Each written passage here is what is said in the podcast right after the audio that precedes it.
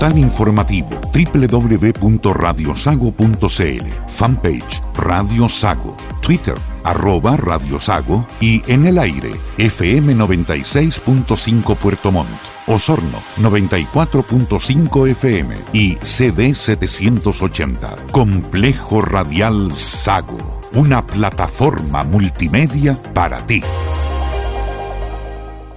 Dicen que el año pasado se suspendió la Teletón que se postergó e incluso que no hubo teletón. Pero al contrario de lo que se cree, sí hubo. Y hubo todos los días. Todos los días nuestros 14 institutos rehabilitaron niños y niñas. Todos los días nuestros profesionales lo dieron todo.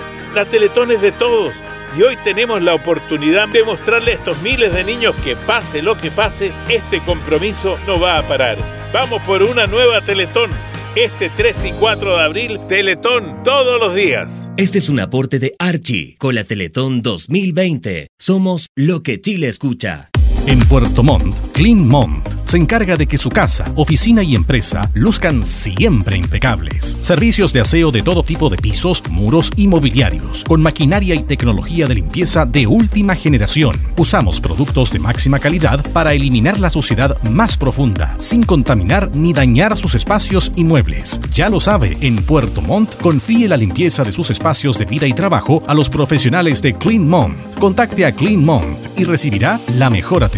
Más información en el fono más 569-7531-9389 o en la web www.cleanmont.cl. Recuerda, Clean es limpieza e higiene de calidad en Puerto Montt. Desde este domingo y cada fin de semana, te invitamos a través de las antenas de Radio Sago a compartir una conversación de calidad y con altura de miras para ayudar a entender el nuevo e histórico momento que vive nuestro país. Diálogo Constitucional, un programa de debate pluralista y opinión equilibrada, con la conducción de los abogados Lorenzo Miranda y Miguel Ángel Araya porque para decidir libre e informadamente requieres escuchar todas las voces, conocer distintos puntos de vista y contar con información objetiva y de calidad. Escucha Diálogo Constitucional en Radio Sago, este domingo y todos los domingos a las 11 de la mañana y las 23 horas. Radio Sago, 80 años informando primero al sur de Chile. Radio Sago, la radio grande del sur de Chile. Presentamos Región Acuícola.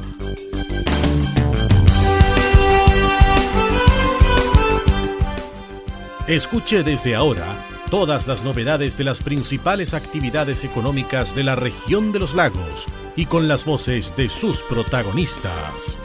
Región Acuícola.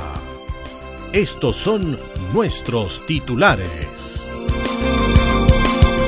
inician nuevos estudios científicos para avanzar en la protección del lago Yanquihue. Salmonera Multi-Export se convirtió en la primera empresa de su tipo a nivel mundial en recibir certificación de energía renovable. Ceremi de Obras Públicas descartó despidos en las obras de construcción del puente Chacao. En Castro fue lanzada la Mesa Nacional de Seguridad y Salud en el rubro acuícola. Y en la presente edición conversaremos sobre los avances académicos en el estudio de la acuicultura con la directora del programa de doctorado en acuicultura de la Universidad Austral de Chile, sede Puerto Montt. Región Acuícola es un programa producido por Radio Sago de Puerto Montt, 96.5 FM y transmitido a través de la red informativa del sur, integrada por Radio Gratísima FM en Puerto Varas y Radio Nahuel FM en Ancud, Castro, Chonchi, Keilen, Achao y Quellón, en la isla grande de Chiloé.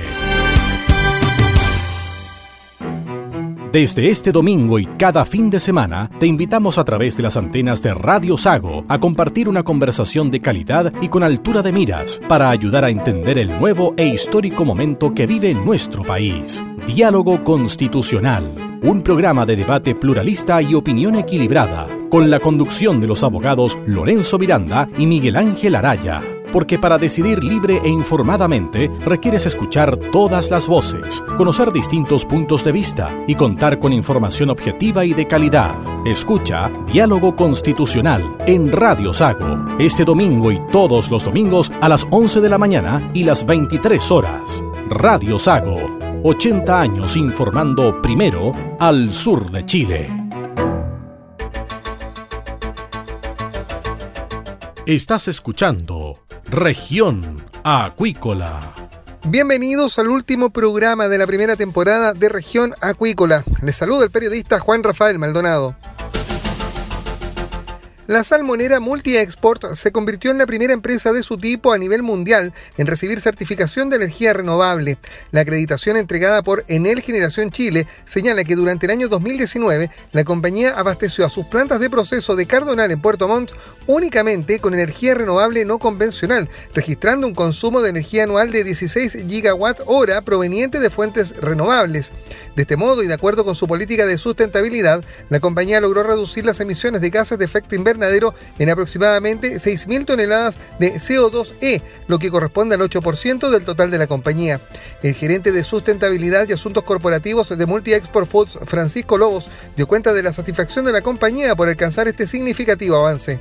La empresa consiguió certificar 100% renovable la energía utilizada en su planta de proceso durante el año 2019. La gestión permite reducir las emisiones del total de la compañía en alrededor de 6.000 toneladas de carbono equivalente. Esto corresponde a un 8% de disminución respecto de lo que había determinado Multiexport eh, como huella de carbono durante el año 2018. Eh, estamos orgullosos de, lo logrado porque al apostar por este tipo de energía, Multiexport se convierte en un, actor clave para poder fomentar la transición eh, de, la economía eléctrica a una economía baja en carbono y porque somos la primera empresa que logra eh, asegurar que la energía usada para, su, para el procesamiento de sus peces es 100% verde. Eh, el equipo hizo un gran esfuerzo para poder conseguirlo, aprovechamos también el marco nacional que nos permite hacer esto a través de eh, las nuevas carreteras eléctricas y veremos nuevas maneras de seguir impulsando la estrategia a partir de iniciativas como esta. El suministro de energía 100% renovable es una de las medidas impulsadas por Multiexport en materia de acción climática, junto con gestionar recursos, optimizar los consumos de materiales y combustible, inscribir su huella de carbono en Huella Chile y la reciente incorporación al indicador de sustentabilidad más importante del mundo, entre otras iniciativas. Multiexport es una de las principales compañías productoras de salmón de Chile, contando con más de 2.500 colaboradores, trabajando en sus actividades productivas en las regiones de la Araucanía, los ríos, los lagos, Aysén y Magallanes, y desarrollando toda la cadena productiva del salmón, desde la reproducción hasta la distribución al cliente final. Y la Ceremi del Medio Ambiente realiza nuevos estudios para la protección del lago Yanquihue, como un estudio complementario a la norma secundaria de calidad ambiental vigente en el lago Yanquihue y a bordo de una embarcación de la Armada. La Ceremi del Medio Ambiente, por medio de la colaboración del Instituto de Fomento Pesquero y FOB, desarrolló una jornada de prospección de sus aguas, a objeto de levantar nuevos antecedentes en torno a su actual estado. Fue así que, provistos de un fotocuadrante, se procedió al análisis de bioindicadores, choritos de agua dulce y plantas acuáticas existentes a 8 metros de profundidad en las cuatro áreas de vigilancia ubicadas en Puerto Octay, Frutillar, Ensenada y Puerto Varas, cuyo nivel de densidad entrega información clave en torno al estado del lago. Tras constatar el trabajo realizado en el lugar, el Ceremi del Medio Ambiente de la región de los lagos, Klaus Cosiel, señaló que estos estudios entregarán datos duros para tomar decisiones en lo que respecta a la gestión de este ecosistema acuático. Estos estudios que se están realizando en el lago Yanquihue, de bioindicadores y también del análisis y levantamiento de las fuentes puntuales y difusas de contaminación en la cuenca nos permitirá generar datos específicos y datos duros para poder tomar decisiones basadas en antecedentes en lo que corresponde a la gestión de este ecosistema acuático tan especial y tan importante como es el lago Yanquihue. Y poder aportar a la discusión respecto al cómo gestionar de manera más sustentable, con mira hacia futuro, de este entorno natural, de este ecosistema tan especial y tan importante para la región. Una vez efectuada la toma de muestras, está estipulado el análisis de parámetros físico-químicos en laboratorio, cuyos resultados permitirán conocer el estado de salud del lago, que cuenta con una norma secundaria de calidad ambiental que rige desde el año 2010 a la fecha, con el fin de proteger el espacio lacustre. Cabe recordar que en paralelo y bajo este mismo contexto, la Dirección General de Aguas efectúa dos estudios anuales, el último de ellos realizado en el mes de agosto de 2019. Y vamos a la isla de Chiloé con solo una barcaza que daría el canal de Alcagüe tras conflicto por alza del 50% en las tarifas de transbordo. Una serie de movilizaciones en las rampas de conectividad han desarrollado habitantes de las comunas de Curaco de Vélez, Quinchao y Talcahue, luego de que uno de los operadores marítimos que une la isla Grande con la isla de Quinchao decidiera subir las tarifas de transbordo. Se trata de la Sociedad de Transporte Marítimo Mampoe y Compañía Limitada, que había anunciado un reajuste en sus tarifas diurnas a contar del 15 de enero pasado. En ese marco, Mampoe decidió informar en las últimas horas una drástica decisión. Junto con congelar las tarifas, esperan dejar de operar en 30 días más, vale decir, el 13 de febrero podrían ya no funcionar sus barcazas en el canal, lo que implicaría que solo una nave quede funcionando, la que pertenece a la empresa Alecar, quienes, por cierto, también anunciaron un alza de precios. La vocero de la Asamblea Social del Archipiélago, Andrea Parra, se manifestó conforme con la decisión de la empresa operadora de congelar las tarifas. Así que estamos contentos, eh, despedimos esta toma de buena forma, eh, con, gratitud a las personas que están acá, eh, con gratitud también a los que nos entendieron, a los turistas y eso, nos vamos tranquilos y nos vamos contentos. A través de la Asamblea Social del Archipiélago de Quinchao se entregó un petitorio al gobernador de Chiloé en que se solicita, entre otras cosas, que se incorporen cuatro barcazas estatales que aseguren traslado permanente y continuo. Por otra parte, trascendió que desde la Ceremi de Transportes de los Lagos se está afinando un recurso legal para ser presentado ante la Fiscalía Nacional Económica para iniciar una indagatoria por el comportamiento de los operadores en la fijación de precios en el cruce del Canal del Cahue, que se sumaría a otra solicitud presentada en el mismo sentido por el diputado por Chiloé Alejandro Santana.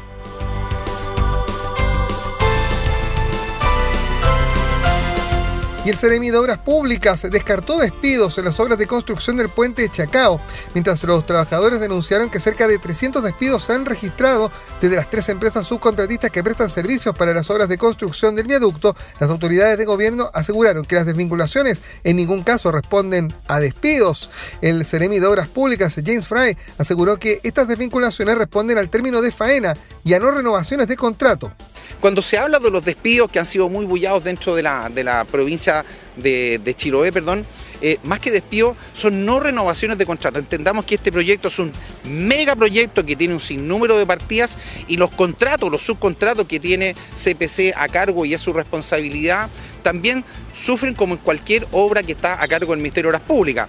En un minuto en particular, con una obra se termina, no se renuevan los contratos en particular de esas personas. La autoridad del MOP en la región de los lagos aseguró que incluso se espera un pic de contrataciones cuando así lo ameriten las faenas de la mega obra. Señalar que hay desvinculaciones no es la palabra correcta, sino que son no renovaciones de contrato y a medida que el proyecto siga avanzando, incluso vamos a tener pic de 900 trabajadores, vamos a llegar a un pic de 1000 trabajadores en algún minuto cuando así lo amerite la construcción del puente Chacao. El Ceremi de Obras Públicas agregó que las conversaciones siguen para zanjar las discrepancias con la empresa Hyundai, pero el proceso de construcción continúa sin mayores contratiempos. La autoridad agregó que las faenas pueden bajar en intensidad, pero en ningún caso están detenidas, reiterando que tampoco hay despidos.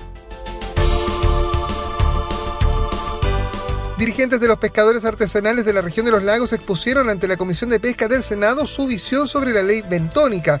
Los representantes de los buzos mariscadores de Calbuco estuvieron presentes en el Congreso Nacional donde fueron citados por la Comisión de Pesca del Senado para revisar los detalles sobre el proyecto de ley bentónica aprobado en diciembre del año pasado. El presidente del Sindicato de Buzos Mariscadores de Pargua y tesorero de la, de la Federación de Buzos de Calbuco, Jaime González, manifestó que dentro de su exposición dio a conocer la enfermedad de los buzos, la gravedad que tiene este tipo de situaciones, como lo es la necrosis, y haciendo hincapié en la necesidad de incorporar este punto en la futura ley. Fuimos invitados acá al Senado para apoyar más que nada la ley bentónica, la parte que me tocó dar a conocer sobre las enfermedades de los buzos, lo que conlleva la, gravedad que tiene este tipo de, de enfermedad como es la necrosis, y cuando ya el buzo le detectan esta enfermedad ya no puede seguir ejerciendo solicitamos que el documento de buzo sea convalidado como asistente buzo pescador artesanal, pero sin perder los recursos. Así que fue bien tomado esto y pudimos aportar un poco más para la ley que tanto queremos nosotros, la ley bentónica. Por su parte, Simón Díaz, presidente de la Federación de Buzos de Calbuco, manifestó que pudo exponer y revisar varios puntos sobre la ley, los cuales estarán insertos en la misma, tema que había tratado en el seminario y que pudieron hacer el trabajo con todos los recolectores de orilla y los buzos mariscadores. La Comisión de Pesca del Senado, bueno, el tiempo siempre es corto ahí con estos señores que hacen las leyes ahí, pero de todas maneras pudimos poner varios puntos acerca de nuestra apreciada ley bentónica, los puntos bentónicos que van a estar insertos también en la ley. Así que buena apreciación ahí, rápido, pudimos complementar todo lo que ya habíamos tratado en el seminario y gracias que pudimos hacer este, este trabajo ahí para todos los recolectores de orilla y los buzos mariscadores que estamos nosotros empeñados en que salgamos reconocidos en esta ley. Así que contento por haber estado exponiendo un momento ahí en la cámara Recordemos que el proyecto de ley bentónica se aprobó en diciembre pasado por unanimidad del Senado, beneficiando a más de 36.000 habitantes de la región de los lagos que trabajan como buzos mariscadores, algueros y recolectores de orilla en el sur del país. Y con la participación del subsecretario de Trabajo y Previsión Social se lanzó en Castro la Mesa Nacional de Seguridad y Salud en el rubro acuícola, con la presencia de dirigentes sindicales, gremios, mutualidades, autoridades de gobierno, trabajadores y representantes de las empresas de la región de los lagos. Se llevó a cabo este lanzamiento. La instancia de la Mesa Nacional de Seguridad y Salud en el Trabajo en la industria acuícola fue creada para responder a los requerimientos particulares que los trabajadores de la zona han planteado durante años. El subsecretario del Trabajo y Previsión Social, Pedro Pizarro, indicó que la mesa tripartita levantará las inquietudes y demandas, tanto de trabajadores como de empresarios, para traer soluciones en materia de seguridad laboral. Muy importante para nosotros de poder escuchar, de poder, eh, de poder conocer las realidades eh, eh, en los distintos sectores donde tenemos actividad acuícola y por eso es que vamos a estar desplegados a lo largo y ancho de, Chile escuchando, levantando las inquietudes esa es la primera etapa durante este mes hasta el mes de marzo. Luego de eso trataremos de elaborar las mejores respuestas o propuestas, tanto administrativas o aquellas que requieran un cambio legislativo. Por su parte, la presidenta del Sindicato Interempresas de Salmones Austral, Elizabeth Pulgar, calificó positivamente esta iniciativa, indicando que en instancia servirá para dimensionar las enfermedades que se presentan en la industria. Mira, yo encuentro que es una súper buena iniciativa. Mucha de lo que se habló hoy día acá, esto va a servir como para poder llegar a dimensionar las enfermedades profesionales que se dan dentro de la agricultura, dentro del Código del Trabajo. Por ejemplo, yo en, la, eh, gran parte de, mis socios del sindicato son buzos. Nosotros somos una de las pocas empresas que tenemos buzos eh, internos, que no contratamos servicios externos. Entonces, mi preocupación en este rato es que ojalá el buceo se pueda reconocer como una enfermedad, o sea, como un trabajo de, de esfuerzo. En tanto, el Ceremi del Trabajo en la región de los lagos, Fernando Gebhardt, informó que esta mesa considera a todos los involucrados en el rubro, como los buzos y también los transportistas. Aquí están todos los actores relevantes para que esta, mesa, se realicen, ya sea todo el trabajo que se realiza con las mesas, con, los eh, servicios, con las empresas acuícolas, ya sea salmoneros y otros, como también los servicios adicionales, ya sea de buzos que trabajan en las empresas, usualmente son de servicios eh, externos, como también empresas de camiones, transporte. La autoridad regional detalló que también está considerada la participación de las mutualidades, los gremios, sindicatos y empresas, ya que la instancia involucra a todo el mundo acuícola. De acuerdo con la programación de la cartera, en febrero se replicarán mesas en otras regiones del país, como Aysén y la Araucanía, para en marzo entregar los primeros lineamientos de esta instancia y los ocho directores zonales de la Subsecretaría de Pesca y Acuicultura participaron de una jornada de trabajo encabezada por el subsecretario Román Celaya en Valparaíso. En el encuentro, los representantes de la institución en regiones abordaron materias para sus jurisdicciones a partir de diálogo permanente y cotidiano con los usuarios, principalmente pescadores artesanales. La autoridad priorizó ejes de trabajo para el 2020 en ámbitos que se relacionan con temas diversos como la tramitación legislativa, mantención de un diálogo franco y permanente con los diversos actores de los ámbitos pesqueros pesquero y acuícola, agilización de trámites en favor del público y la agenda social en beneficio del sector artesanal, según indicó el ente estatal. Y una de las entidades que ha venido a refrescar el desarrollo de la industria acuícola en la región de los lagos es el denominado Club de la Innovación.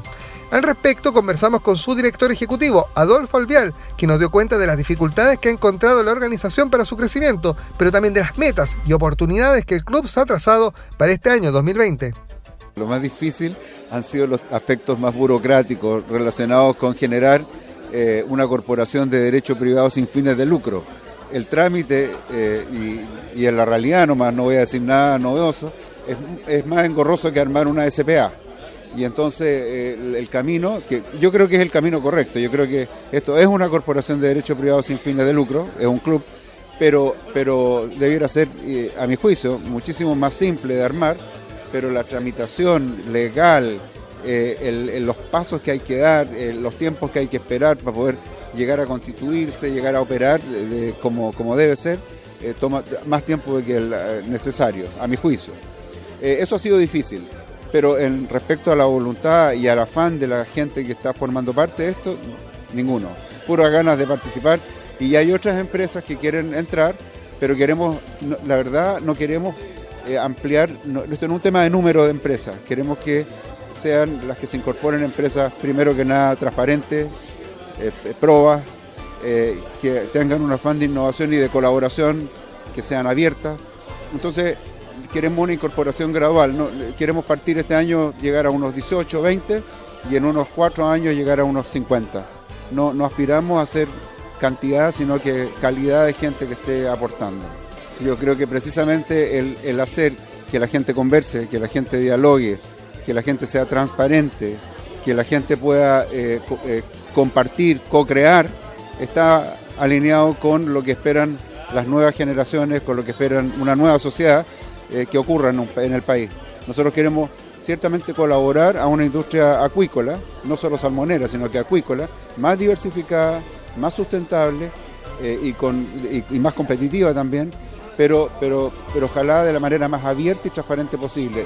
Y escuchando a la gente, escuchando no solo al mercado y a las empresas, sino que también a la comunidad donde se van a implementar las soluciones que hagamos. Es súper importante. Escuchas Región Acuícola.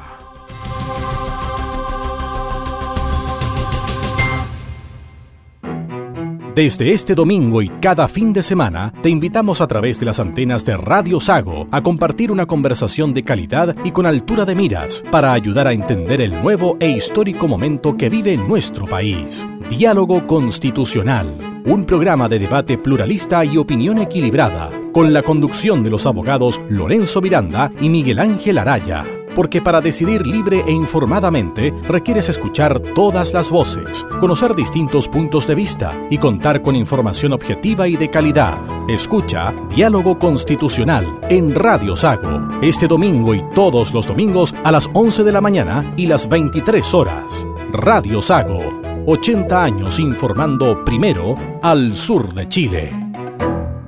Radio Sago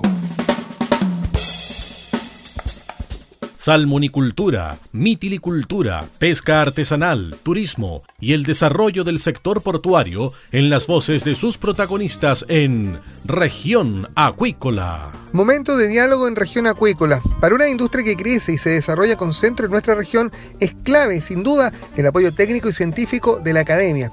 Así lo han entendido varias universidades instaladas en nuestra zona, entre ellas la sede Puerto Montt de la Universidad Austral, que ha desarrollado, además de su oferta de pregrado, un programa de doctorado en acuicultura que recientemente finalizó su año académico.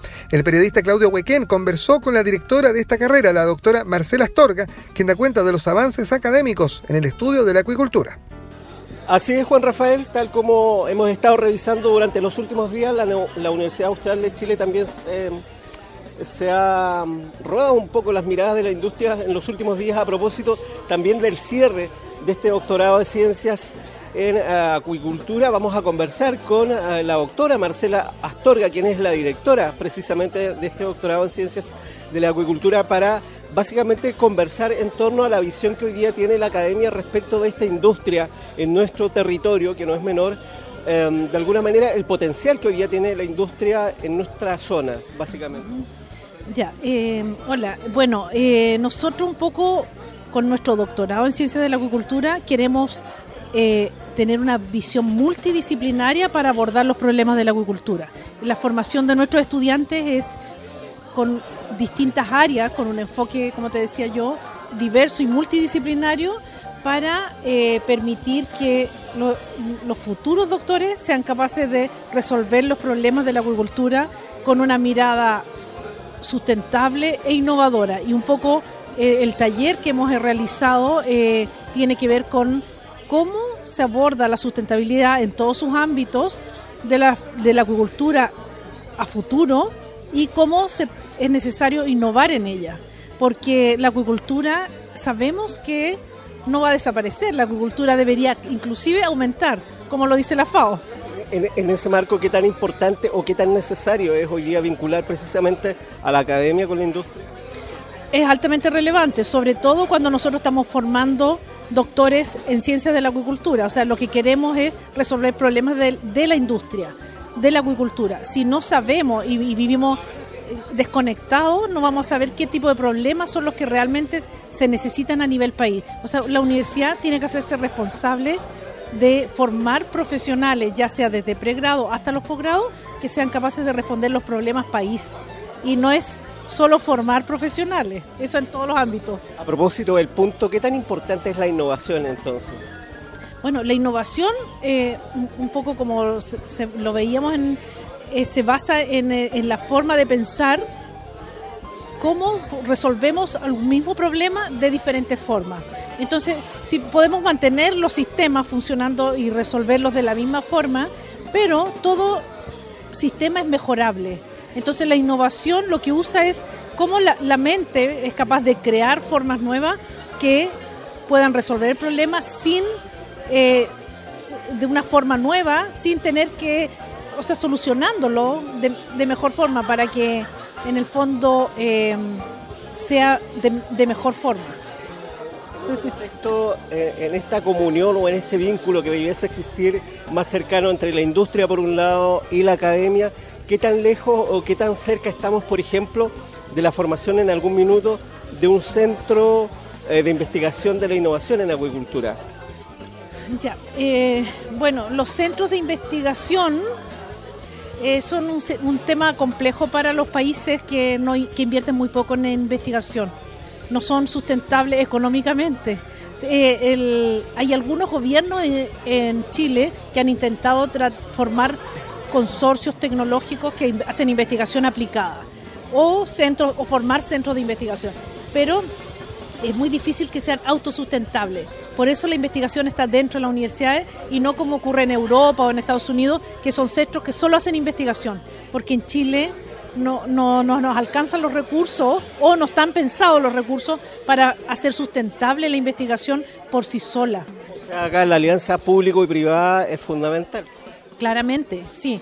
Bueno, y la, la, el aporte de, la, de los privados para investigación en Chile es muy bajo. Entonces tampoco la, investigación principalmente financiada por el Estado. Y los privados financian investigación, pero de, de periodos cortos, de muy corto plazo, porque no, no hay un, todavía una mentalidad de que invertir en investigar para innovar eh, sea relevante para resolver problemas. Entonces, hasta que no esté inserta esa mentalidad de invertir, porque en el fondo es una forma de inver inversión, pero es a largo plazo. Mientras no esté incorporado eso, no va a ser difícil que los privados financien investigación.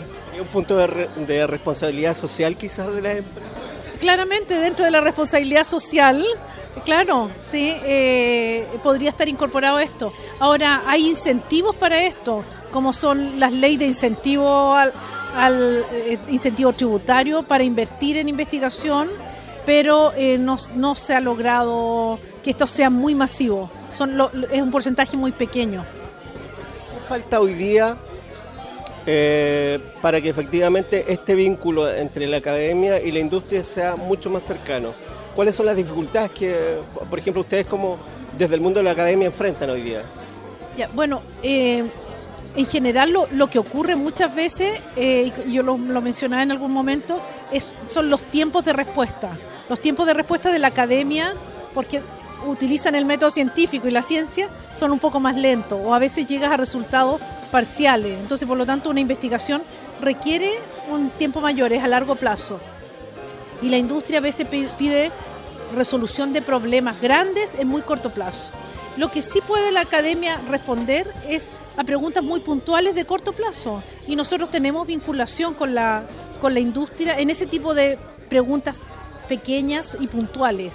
Porque el problema de, de que uno no se entiende a veces en la conversación es por un problema de tiempo y de plazos. Alguien quiere una respuesta muy rápida y la academia la da un poco más lenta, pero no es porque sea más lento el trabajo, sino porque usa el método científico y en ese sentido hay que ser muy cuidadoso en los tiempos de respuesta para tener resultados que sean certeros.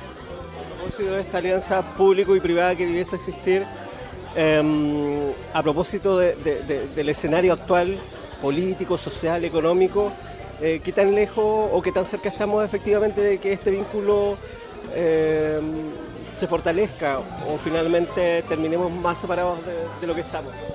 Bueno, o sea, yo espero que todo esto no nos distancie más, sino que al contrario, nos permita unirnos más.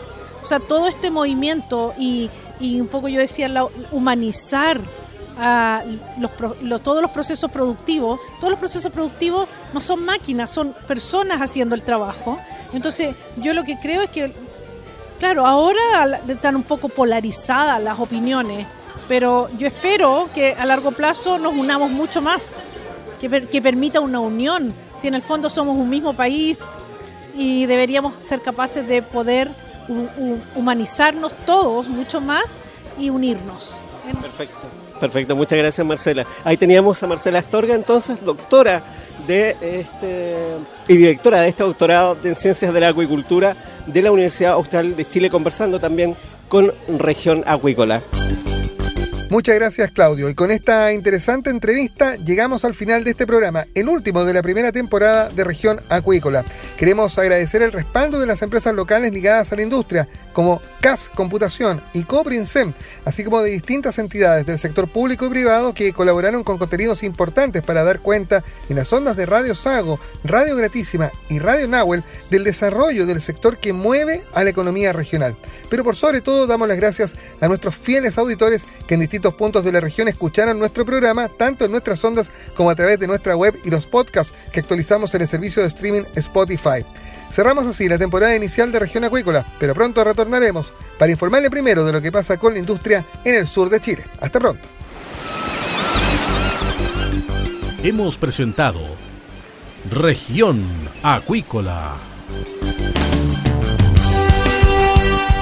El acontecer de las actividades económicas que dan vida a la región de los lagos y las voces de sus protagonistas en el más completo resumen noticioso. Región Acuícola es un programa producido por Radio Sago de Puerto Montt, 96.5 FM y transmitido a través de la Red Informativa del Sur integrada por Radio Gratísima FM en Puerto Varas y Radio Nahuel FM en Ancud, Castro, Chonchi, Keilen, Achao y Quellón, en la isla grande de Chiloé. Radio Sago, auténticamente regional.